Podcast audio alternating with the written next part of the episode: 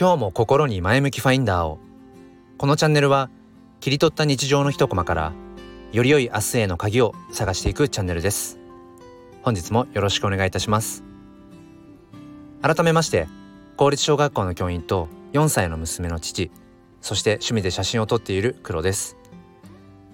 え今日は珍しく夕方の、えーと、収録をしています、えー、今日は、まあ、仕事の関係で出張があって、えー、まあ、研修を受けてきたんですけれどもあの、まあ、率直に言うと すんごくつまらない あの研修でした。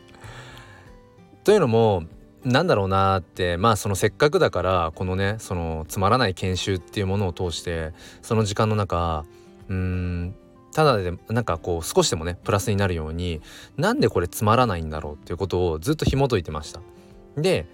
まあ一応たどり着いた考えというのが、うん、つまらない要因としてはそもそも、えっと、研修内容が何て言うんでしょうか、うん、僕自身もうすでにその学んでいること知っていることだったりだとか、まあ、すでに日々実践中のことばかりだったんですねもうほぼほぼほぼ。うん、だから、まあ、まずやっぱりうんそれ知ってるよっていうところがあった。まあ、それがつまらなさを生んでいる要因の一つそして、えー、次の要因としてはなんか一方的なうん要はこちらが受け身でインプットをする場面ばかりだったということ。その一つ目のつまらなかった要因のすでに知っていること。それ自体は別に無価値ではないと思ってるんですがあのそれを何て言うんでしょうね。うんさもあの初めて知ることのかのように一方的にこう伝えられるだけの時間がほぼほぼ占めていたっていうところがやっぱりこう2つ目のその要因つまらないと感じる要因だったんだろうなっていうふうに思います。そのアウトプットするような場面っていうのはまああったんですけれども、まあ、全体の時間から考えると本当にわずかで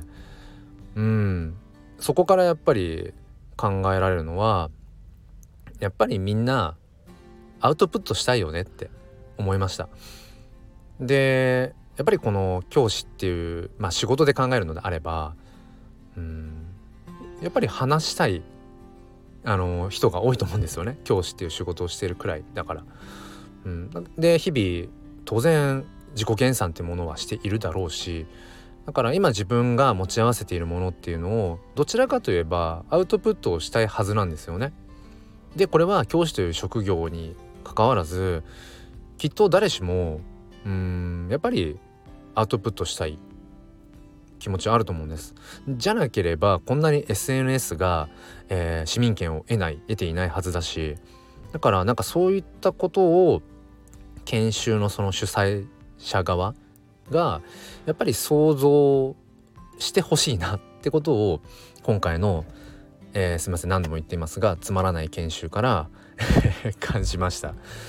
でただやっぱりねそのもうかなりこうこの前向きファインダーをフル回転フル回転とは言わないか。あのさせている感じなんですけれどもやっぱり自分がなんかそのねうーんうんなんかどうもつまらなかったなとかなんかそう感じることってやっぱり生きていればあるし要は期待外れというのかな。うん。そしてやっぱりこの限られた時間の中でうーんなんだろうなやっぱり得るものが少ないっていうのは結構痛いですよね。この限られたやっぱりこう時間しかないっていう現代人にとって。うん、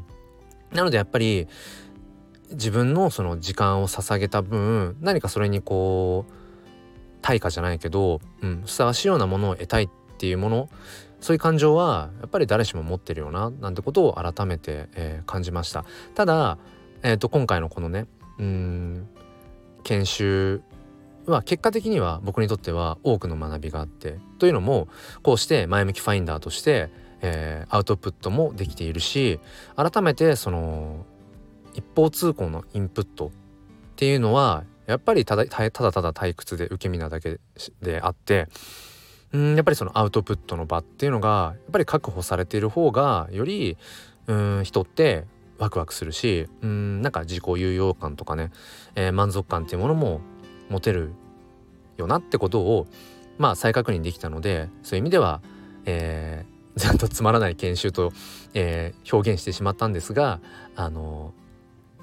そういうある意味では詰まる研修だったのかななんていうふうに、えー、感じています、えー、何か参考になれば幸いです。もう一つのチャンネルすっぴん哲学で紐解く教育と子育てでは毎週土曜日朝5時半より、えー、もう一人のパーソナリティゆかりさんと共に、えー、皆さんと、えー、ライブ配信という形で語り合っています。ご興味がある方は説明欄の方からチェックしてみてください、え、本日も最後まで聞いてくださりありがとうございました。それでは今日も心に前向きファインダーを